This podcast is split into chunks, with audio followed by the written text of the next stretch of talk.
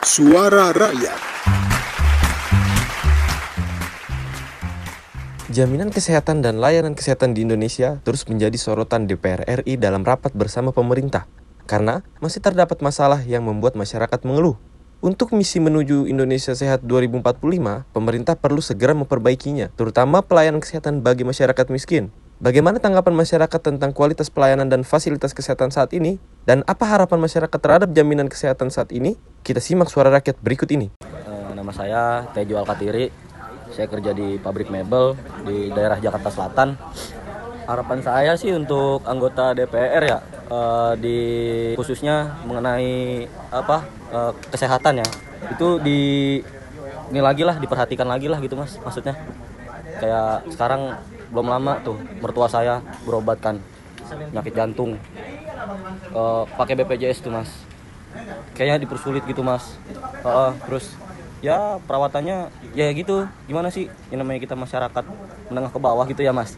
Jadi kayak diabaikan banget gitu mas. Bukan diabaikan sih kayak lebih ya di ini banget lah dibedain banget lah sama yang non BPJS gitu mas. Nah terus uh, satu lagi nih mas, buat di kampung-kampung mas. Dulu kayaknya pas saya masih remaja gitu mas, banyak tuh mas kayak di setiap RW ada posyandu keliling dari puskesmas puskesmas. Tapi sekarang kok udah nggak ada gitu ya mas? Nama saya Tika, saya sebagai karyawan swasta. Hmm, harapan saya sih ya supaya para anggota DPR dapat meningkatkan pelayanan kesehatan, Uh, karena kan saat ini dari segi pelayanan masih sangat kurang ya yang saya rasakan sendiri. Ya semoga sih harapan saya tadi dapat didengar oleh para anggota DPR. Nama saya Bambang.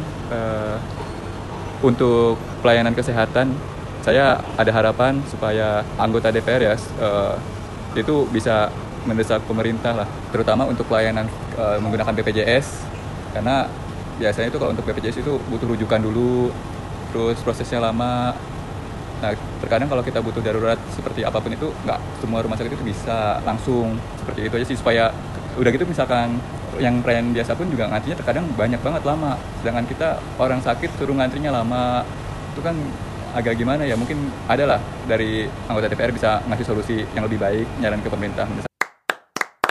Suara Rakyat, produksi televisi radio parlemen, Biro Pemberitaan Parlemen, Sekjen DPR RI.